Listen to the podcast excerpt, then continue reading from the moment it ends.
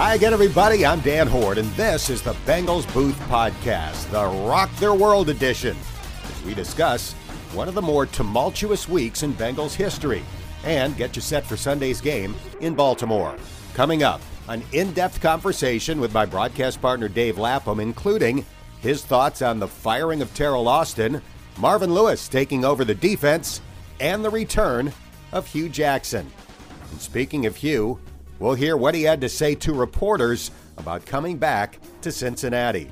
I often include one of my interviews with a player on this podcast, but in this episode, you'll hear a conversation between Lap and right tackle Bobby Hart.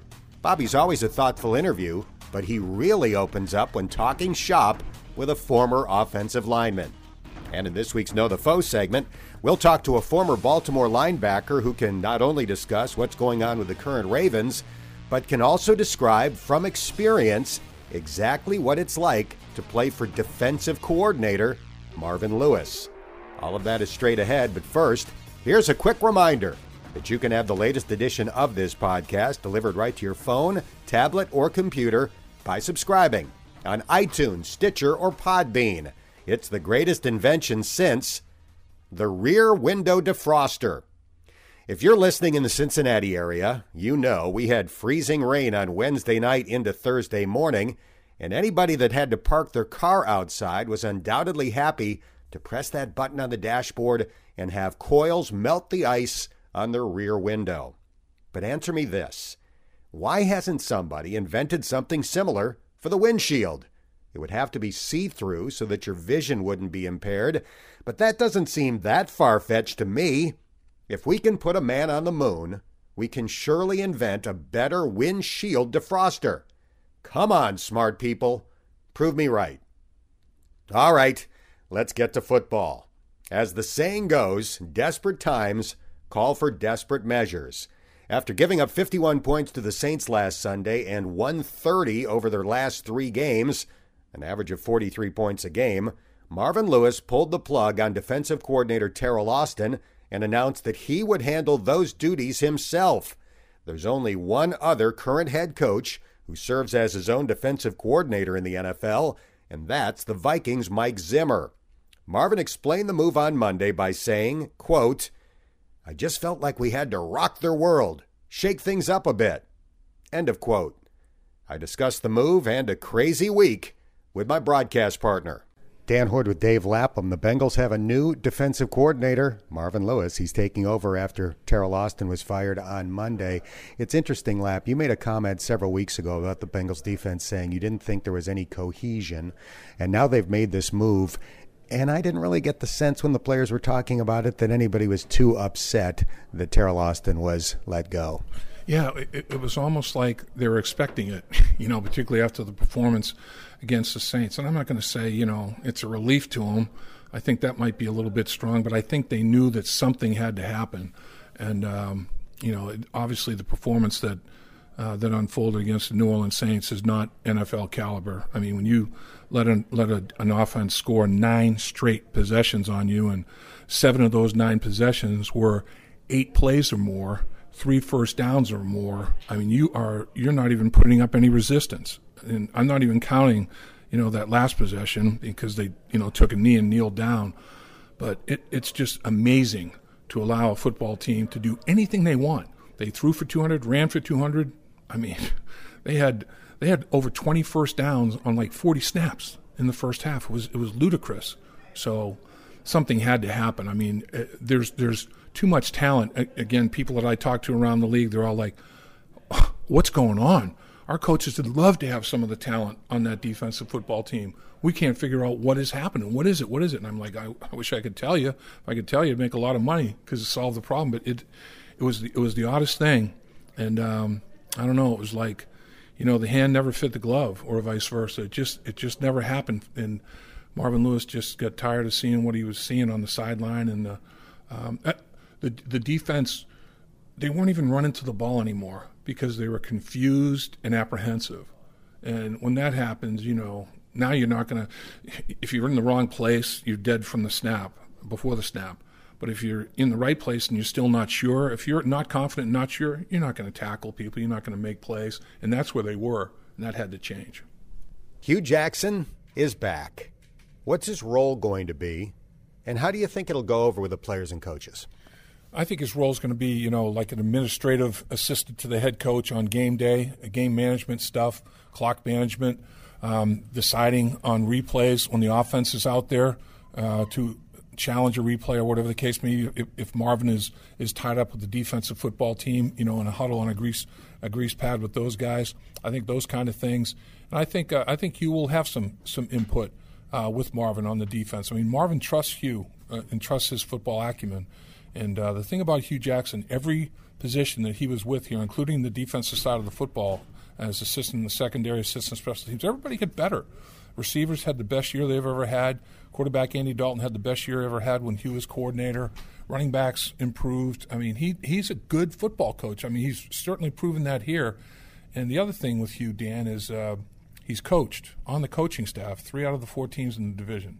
Cleveland head coach with the with the uh, Baltimore Ravens, he's quarterback coach. Joe Flacco, he went and scouted him at Delaware and of course, he was at the Bengals multiple times. And Marvin Lewis made a good point. Not only his knowledge of the division, because he's you know he he tied uh, tied Pittsburgh and beat Baltimore already, involved in those game plans. But all, all the teams they play in the AFC West, he's already game planned in, against teams like the Oakland Raiders, you know, uh, and teams like the Denver Broncos, the LA Chargers. Those three, they play the AFC West three games in a row after they after they play uh, Baltimore and Cleveland. They go to the AFC West and they come back and finish at Cleveland and at Pittsburgh. So Hue's going to have a major major impact and a voice in the game plans for all of those games because he's already done it up in Cleveland. As of December 9th last year, the Bengals had the longest streak of any team in the NFL of holding opponents under 30 points. They did it for 22 consecutive games. The Bears ended the streak by scoring 33 on December 10th since then, in 13 games, teams are averaging 30.7 points against the Bengals. Most of the good players are still here. Injuries have been a factor. But shouldn't this defense be at least pretty good? No question, Dan. I mean, I, I think it's it's stunning to me when I look at when I look at what it looked like in training camp when they were running around like crazy, incompletions. Uh, you know, they were told those are like fumbles go pick them up and score. You know, we want to have a takeaway mentality. We want to run to the football. We want everybody moving the football. I thought, wow, man, they're they're buying what uh, Coach Austin's selling here. You know, they look they look pretty good at training camp and look decent. You know, during the preseason, and then for whatever reason, it just it just stopped. I mean, it just kind of fell apart. I think there was too much gray area. Guys just weren't sure. You know, it's like, okay, do I on this look? Do I do this or do I do that? And when that happens, all of a sudden you're not playing fast anymore. You're apprehensive. You know, you're passive, and you're not aggressive. And um, uh, you know, a, a, an athlete that's lost his confidence is a guy that's not going to win. You know, snaps. There's no question about it. And if you're not confident in exactly what you're supposed to do, how you're supposed to do it, when you're supposed to do it, and all that goes along with it, you're in trouble. And I, to me, it looked like everybody was starting to get tentative. It was like, ooh, make sure before I move. Too late. It's over. Um, and and then everybody started. There was some unrest about it. You know, look, it, it looked very much like when Ken Zampese was coaching the offense. Too much information, too many what ifs. Just line up, just have one thing to look at, trust your eyes, and go. Don't let your eyes get crossed up. Don't go cross-eyed and like, oh, what am I looking at? And you know, the other factor is obviously you look at the offenses they played know, Kansas City, New Orleans, Tampa Bay can really throw it. They they have faced some prolific offenses with some unbelievable speed, and when they motion with all the speed they're motioning with, it's like, oh man, the strength of the formation was here, now it's here. What happens now when that strength goes away from me? I have to do, and then they're snapping the football. It's like, oh, you know, you're in trouble. So it, the speed of it, and when when an offense is playing fast, like New Orleans and Kansas City, you have to play fast, and they weren't, and then they missed a bunch of tackles you know, when they were in position because of the athleticism and the uncertainty, I think, of the players, it, it carries over. They weren't tackling, they weren't finishing people. So it just snowballed. And I think, um, you know, Marvin Lewis made a great point at training at, at the uh, press conference that he had when he, he said guys were coming off the field to the sideline and they were looking at me like, I need help. Throw me a lifeline. He said, You know, you as a former player, you know what I'm talking about. I know exactly what he's talking about. I've been in games down 30 nothing, come to the sideline, look at the coach like, man, what's going on? Help. help me, you know. And he was seeing that universally amongst the players coming to the sideline, and it didn't look like it was going well between the coaches and the players, and you know, and, and it fell on the shoulders of the guy calling the plays, and everybody suits dirty, but unfortunately, Coach Austin was the one that paid because he was the he was the coordinator. The Bengals head to Baltimore this week. The Ravens have one of the best defenses in the NFL, number two in yards allowed, number two in points allowed, but the Bengals scored 34 when they beat Baltimore back in week two. What do the Bengals do that allows them to have more success than most teams against Baltimore offensively? Well, particularly in that first game, Dan, it was tempo. You know, they, they really went up tempo. Uh, they had Baltimore's defensive linemen tapping out, tapping their helmets. They had to come out of the football game. And when you go up tempo, it makes the defense go to um, fewer defensive looks. You know, it's like they have to go more base, more vanilla, maybe a couple of different packages, but not as many as they would if they had a lot of time to substitute and run personnel on and off the football field and get real creative with their blitz packages. They did try to blitz, though, Andy Dalton still. And uh, Wink Martindale, it was Blink Martindale, he got out of that blitz package, and, and Andy got the ball out of his hand and just abused the blitz. I mean, it was unbelievable. Uh, they took a three score lead very early in that football game. AJ Green had three touchdown catches with less than 17 minutes gone in the game. You know, less than two minutes into the second quarter, he already had his, his third touchdown reception. So they really, really came. I think they surprised them with their tempo. That's why this rematch is going to be interesting to me. Will Martindale play coverage? Or, or will he play, you know, blitz like that's their personality, that's who they are. They've had success with the numbers that you talked about with their blitz packages. So it's like, are we going to be the Baltimore Ravens or do we have to be somebody else because Cincinnati handled us so well when we were the Baltimore Ravens? It's going to be interesting to see what the chess match is going to be like and who's going to blink first again. The Bengals don't know who the Ravens starting quarterback is going to be on Sunday. Joe Flacco has a sore hip, so it could be him, or it could be rookie Lamar Jackson, the former Heisman Trophy winner from Louisville. Who would the Bengals rather face? I know who I'd rather face. Joe Flacco with the bum hip because you know what you're getting with Joe Flacco. Like you said, they they've performed well against Joe Flacco. He, going into the the first matchup, he had thrown more interceptions against the Bengals than he had against the Browns and Steelers combined, and he threw three more in the first game against the Bengals. So it still might be the case, and uh, you know, I, I would rather deal with that. I'm in that guy's head. Lamar Jackson so much unknown. You know, I mean, he can he can improvise and create. He, his best plays might be uh, when he's freelancing after the play breaks down. And, you know, it wasn't necessarily the play that was called, it was the play he made after the play that was called. And you, as a coordinator, it's so frustrating because you have everything done, you have all the coverage done, and, and all of a sudden he breaks a tackle against somebody and he's off to the races for 25 yards with his athletic ability. So I think, I think I'd rather go with the, the thing that I know more about than the complete unknown that's Lamar Jackson. 25 interceptions in 20 games for Joe Flacco against the Bengals. All right, last thing. People often ask me the following question What's your favorite place to broadcast a game? I typically say Baltimore. Huge booth, great location, outstanding fans, crab cakes in the press box dining room most of the time. It's a great atmosphere to do a game. I'm going to ask you the question, same question. What's your favorite place ever to call a game, college or pro? Jerry World, man, the network booth for Jerry World is unbelievable. It's like a penthouse condo. There are two bathrooms in that. Two bathrooms in a broadcast booth. I've never seen it before. I guess a his and hers in case there are females in there. I mean, I literally, if they, the TV screen was already there. You know, I, I, I'm thinking, man, I could pitch a cot and live here. It, it was unbelievable huge, huge. It was two or three times bigger than anything I'd ever been in, and, and very well done. And it's it's the location is awesome. I mean, it's it's a perfect place to watch a watch a football game.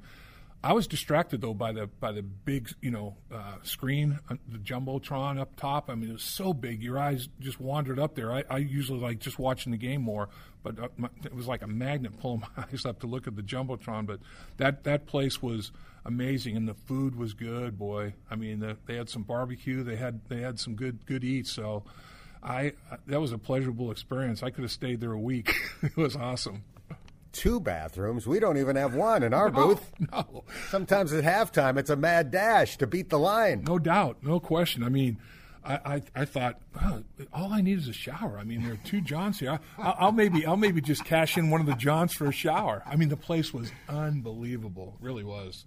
Thanks, Lap.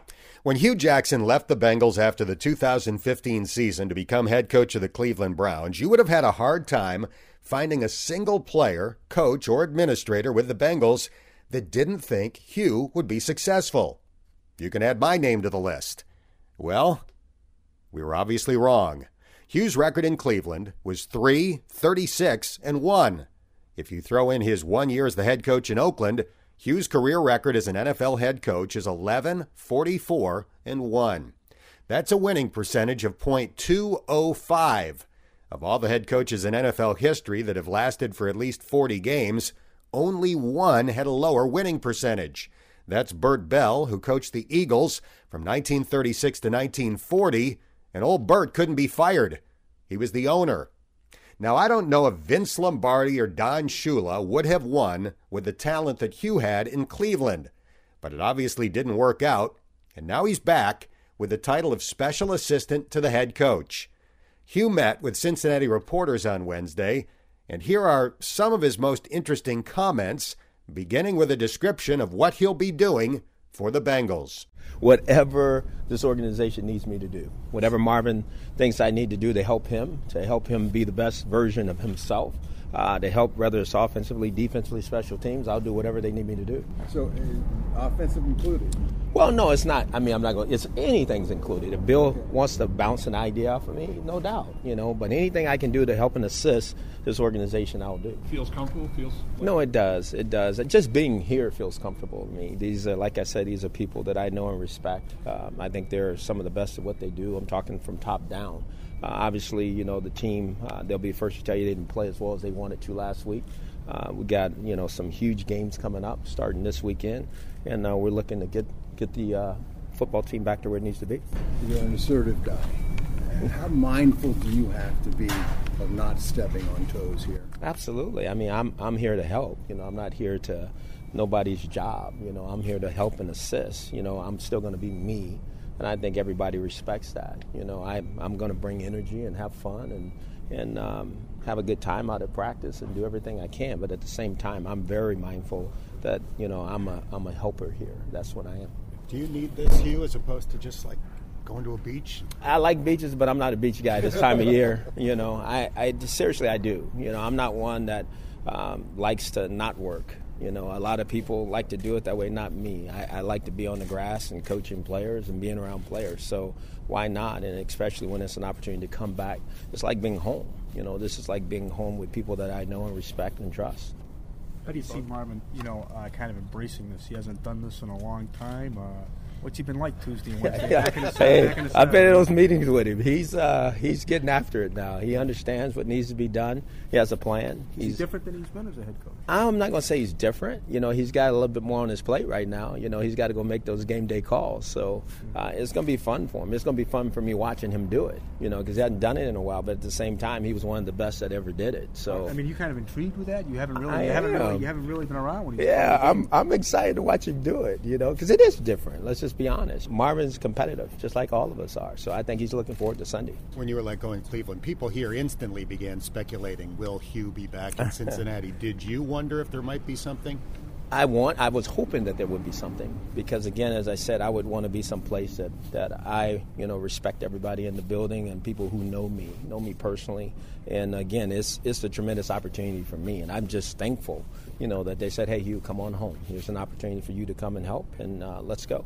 As a coach, in what ways can a, a, new voice or a new voice in a new role impact a team? Oh, it can be impactful, but it can also hurt too, you know, and I get that. So I just have to, you know, like I said, play my role to the best of my ability. I don't want to do anything to upset anything that they have going on here, but at the same time, if I can help, I do want to help. Hindsight's 2020. Do you wish you never left? Do I wish I never left? No, I don't. I think uh, the experience in Cleveland was good. You know, regardless of what the record was. I mean, it was an opportunity and an experience, and I could, you know, you can't get those back. I think I'm a better coach for it, you know, having gone through it. But at the same time, you know, nobody wants to have that kind of record, you know. But I'm looking forward to being here, uh, helping this organization win and getting this uh, organization back to where it needs to be. The last time Hue was part of the staff in Cincinnati, the Bengals tied the franchise record with 12 regular season wins and might have finished with more if Andy Dalton didn't break his thumb with four games to go. That season, with Hue serving as offensive coordinator, the Bengals averaged 26.2 points a game. This year, they're averaging 26.1 under Bill Lazor. That's despite an offensive line that is much improved from last year, but is still a work in progress. One of the newcomers up front is right tackle Bobby Hart. And this week, he talks shop with Dave Lapham. All right, Bobby. Offensive line, Baltimore Ravens, always a big challenge. I mean, their their mentality is pressure. Their mentality is blitz. You guys cooked them. I mean, you you, th- you threw them out of the blitz. You guys made a lot of plays, big plays against that blitz, and they and they blinked. They flinched. Going to try to do that again. The main thing that we did uh, in the first game was communicate. I feel like that's the biggest thing. You know, just like you said, they like to throw a lot of things at you, a lot of pressure, a lot of blitzes. So, to me, communication is just the best, the the most important thing that we you know, do from the receivers to the quarterback, the entire O line, making sure the O line, the backs on the same page, so we can pick up those blitzes and pick up those pressures. And you have a quarterback that can recognize. I mean, he sees a lot of things. He sees some things pre-snap that usually are, are true. Sometimes, you know, everybody's going to get fooled from pre-snap to post-snap, but his percentage of recognizing pretty early and making a play is high, he? He's a smart guy. Yeah, definitely. Uh, you know, in New York, I had to the opportunity to be with Eli, and uh, he's you know he does a great job of doing it. So coming here and seeing Andy doing the same the same things that Eli does, just recognizing things, get you out of things, get you into things. It's just they're definitely on the same level. So uh, I had something to compare it to. Andy does a great job you're you're a young man, but you got a lot of NFL experience. Man, you got a lot of NFL reps under your belt for a guy your age. In fact, I don't think I know anybody that's got as many reps at this stage of their career as you do. How, how advantageous is it when you're going into a stretch run? You know, seven games, four of them against division opponents, division rivals. Yeah. Every game's a big game, pressure weeks. How, how big an advantage all the all the experience you've garnered? Uh, yeah, it's, it's, definitely an advantage, man. It's it's like anything else. You know, you can talk about doing it, and you know, you can be on the board and be in practice, and you know, do all the other things. But until you get in the game, actually get those reps, there's nothing like it. And like you just alluded to, I, I have a lot of them over my four years, and I definitely, you know, watch film of you know where I was and where I am now, and just how I can learn. Always trying to get better. So it's just always something that you can go off of. They get. uh, a couple of guys. Their last name starts with S. The S boys. You know, they got Suggs and Smith, and yeah. they're tied for the team lead with five and a half sacks. They, they come off the edge. They're the edge guys, and Suggs will he'll he'll come off of both edges. Right. So you've played against him.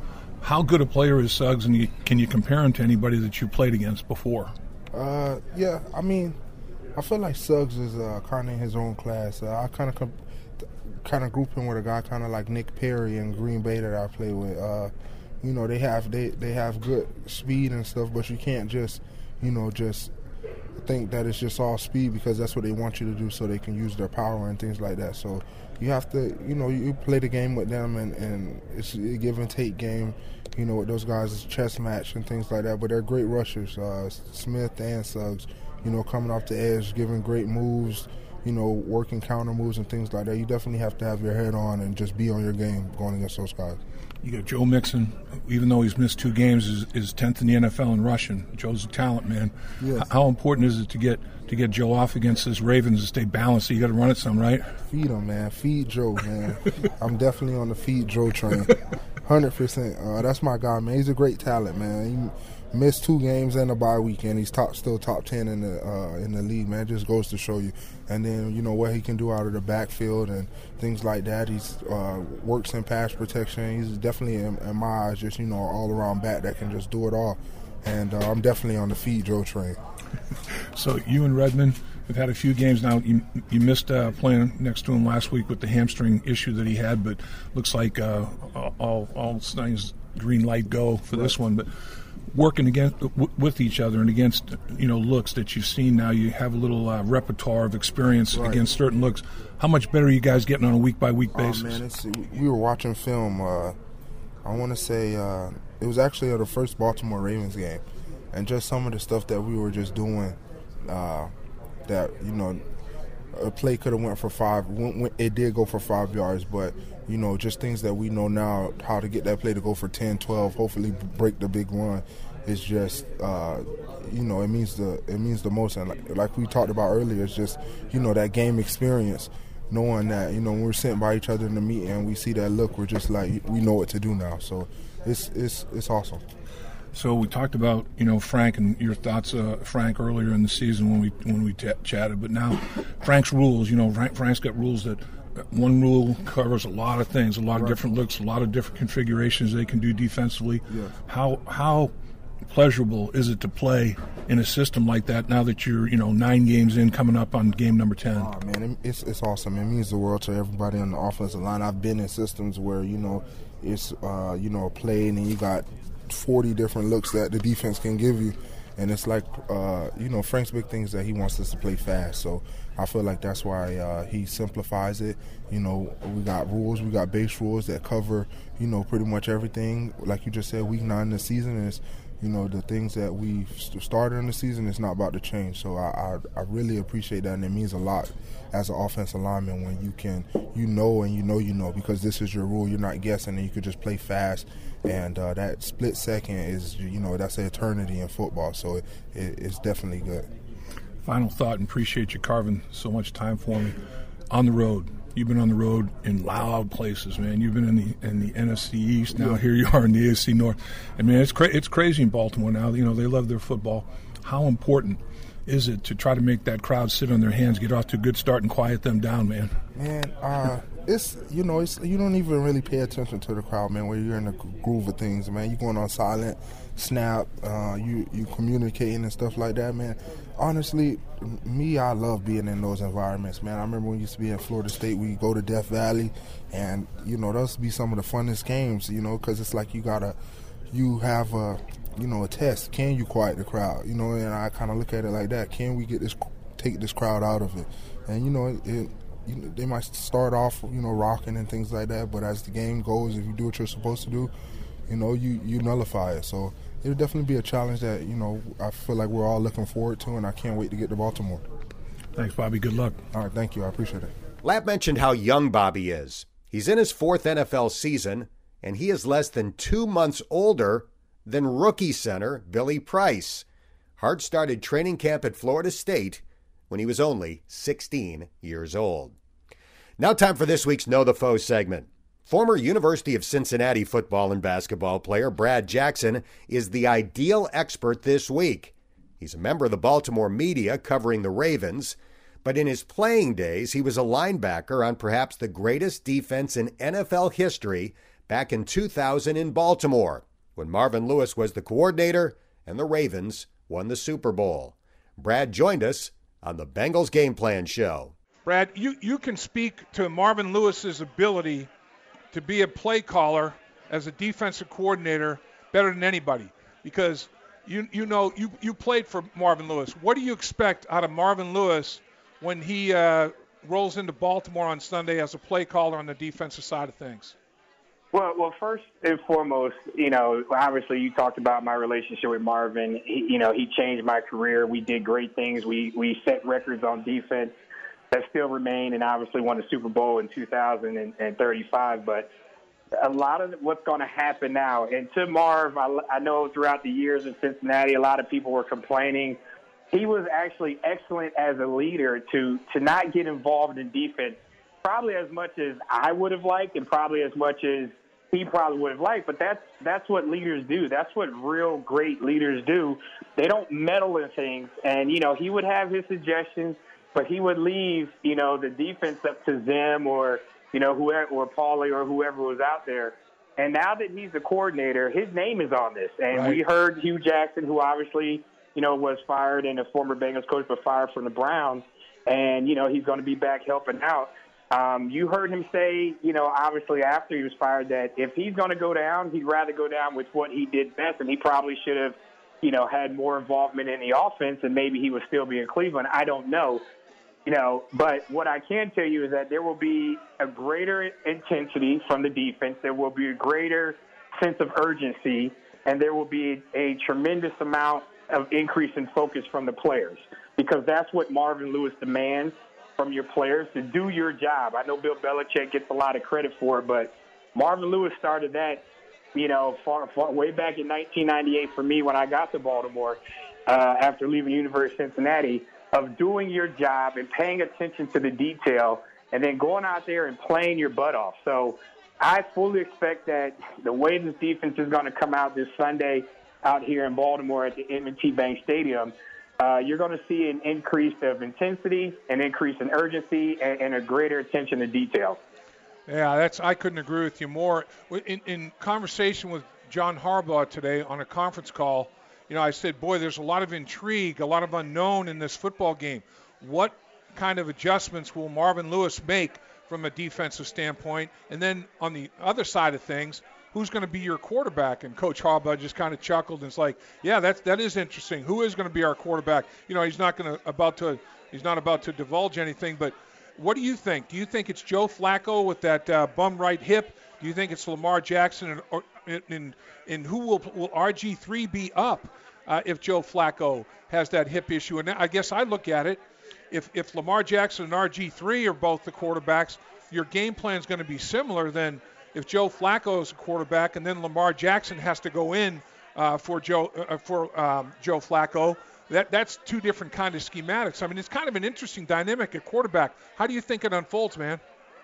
Well, well, first and foremost, you're right. And, and Marvin Lewis said it great today in a conference call out here that we heard, which is what he said. He's not really worried about who John Harbaugh is going to put out at quarterback. He has to worry about the Cincinnati Bengals, and that goes to what I just said, Lap, where you have to take care of your business. You right. have to handle your job.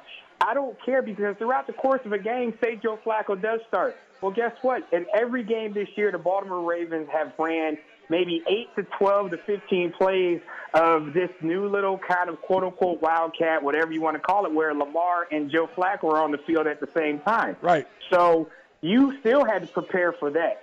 And you're 100% correct, Lap, where if it's RG3 who hasn't even been active all year for the fans out in Cincinnati that, you know, obviously don't follow the Ravens as closely as, as I do, he hasn't even had a helmet and shoulder pads on since the preseason. Right. So I highly doubt that you're going to start him. Is it possible? Yeah. But he hasn't had any of those reps because behind the closed doors, Lamar Jackson has been getting all the reps with the number twos, and he's been, you know, they've been pushing him along little by little. So I don't expect Joe Flacco to play Sunday. Um, I think it's going to be Lamar. They just don't want to tell Marvin because they know Marvin, as great as a, a designer of blitzes and schemes that he has been as a coordinator in this league, that he's going to dial some things. And trust me, no matter who's playing quarterback, they are going to have to change some things from what occurred when the Bengals beat the Ravens in Cincinnati early in the season. So, you know, they just have to take care of themselves no matter if it's Lamar, no matter if it's RG3, or no matter if it's Joe. So, you know, Harbaugh is not going to give it away. He kind of caught some flack out here uh, because, you know, last Friday on, on the 9th at 5 p.m., they did a Washington, D.C. Ta- style kind of like media drop at 5 p.m. on a Friday during the bye week when the players were already gone out of town that Joe Flacco's next start would be in jeopardy, which was nine days later. So, and then today he comes out and he says, I'm going to address this right now. I'm not answering one question or any questions and we don't feel we have to answer to anyone. Well, unfortunately, there's a lot of PSL owners and suite holders and fans that are kind of like, well, you told us last Friday Joe right. Flacco's hurt, but against uh, the game against the Steelers, he didn't miss a play, and he finished the entire game in that loss uh, a week and a half ago here in Baltimore before they went on the bye. So I honestly think it will be Lamar Jackson. He has struggled, obviously, since the preseason. That he talked about it himself where he was throwing a lot of ducks uh, his exact words, because he was having to adjust to the NFL football is different than the NCAA football. So he was having uh, struggles adjusting with the grip and the throw. He's worked some of those things out, but you best believe that no matter what happens and no matter who's quarterback, the Cincinnati Bengals, whether you're a linebacker, you got to stay in your gap. Whether you're a defensive end, you got to stay, you know, keep contained. If you're a tackle, if you're a spy, corners got to keep their eyes, have good eyes. You have to do those things defensively, whether it was Joe Flacco or whether it's Lamar Jackson or RG3. No doubt. Talking about the Ravens defense, uh, which you know a lot about, you were you were a participant in your career with the Ravens defense. Very, very historically proud, a lot of tradition. I mean, blue collar, going to smack you around, very physical. Second in the NFL in yards allowed, second in the NFL in points allowed. Big difference this year, though. 34 takeaways last year led the league, 22 interceptions led the league. This year, seven takeaways, third fewest at this stage of the season, just five interceptions. What is is it just oh, that's how it is in the league? You know, they come in bunches, or is there a reason for it in your estimation? Well, I, I think you're right. I think it's a combination of both. You know, two years ago here in Baltimore, that was a big complaint that the Baltimore was near the, the bottom of the National Football League in turnovers. And then last year they turned it around. This year, talking to Wink Martindale, who obviously was the linebacker coach when I was at the University of Cincinnati on Rex Ryan's staff uh, when we were in college, and is now the defensive coordinator here in Baltimore. Right. You know, talking to him weekly, they're they're working hard. It, they're they're doing all the things in practice. They just haven't had an opportunity to get their hands on the footballs, and part of that is they're not getting the pressure that they were getting early in the season with the front seven. So they're still, you know, when they went to Tennessee and they had 10, 11 sacks in the game, you know, quarterbacks just aren't turning the football over. They're not throwing it up there. So unfortunately, they haven't had an opportunity uh, to make as many turnovers as they would like. But I agree with you.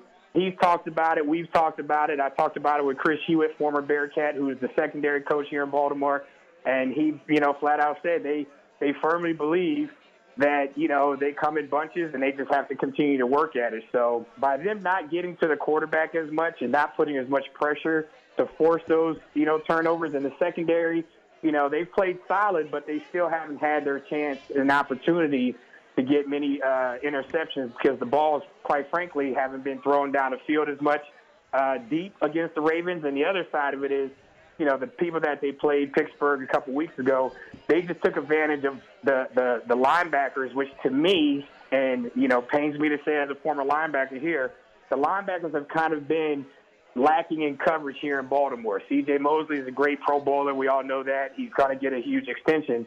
But the last couple years, his coverage, which is kind of what he was known for, hasn't been what it's been. I know he's been fighting through some injuries and that sort of thing, but everybody's injured, and you got to go out there and do your job. So um, it's one of those things that I'm sure the Bengals hope that they don't get on get on track with getting turnovers this Sunday here at the Big Crab Cake downtown.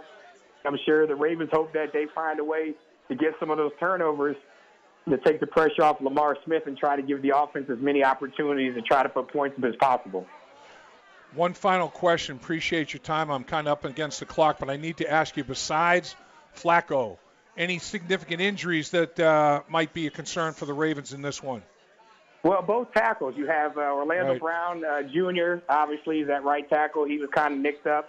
Uh, Ronnie Stanley was out last week. They're not sure. He was limited in practice today. So right. For the Bengals, that's been that could be an advantage, and it's been a disadvantage for the Ravens in the last couple of weeks because the injuries on the offensive line. They haven't been able to protect Joe Flacco, and they haven't been able to, to consistently get any type of running game going. Our thanks to UC Athletics Hall of Famer Brad Jackson, one of the most passionate former Bearcats you will ever find. He recently traveled to Cincinnati for the Bearcat basketball game against Ohio State in order to be there for the reopening of Fifth Third Arena.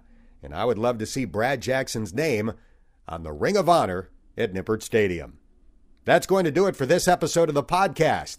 If you haven't done so already, don't forget to subscribe on iTunes, Stitcher, or Podbean. And if you have a minute, please give it a rating or leave a comment. Your feedback is always appreciated, and five star ratings help more Bengals fans find this podcast. I'm Dan Hoard, and thanks for listening to the Bengals Booth Podcast.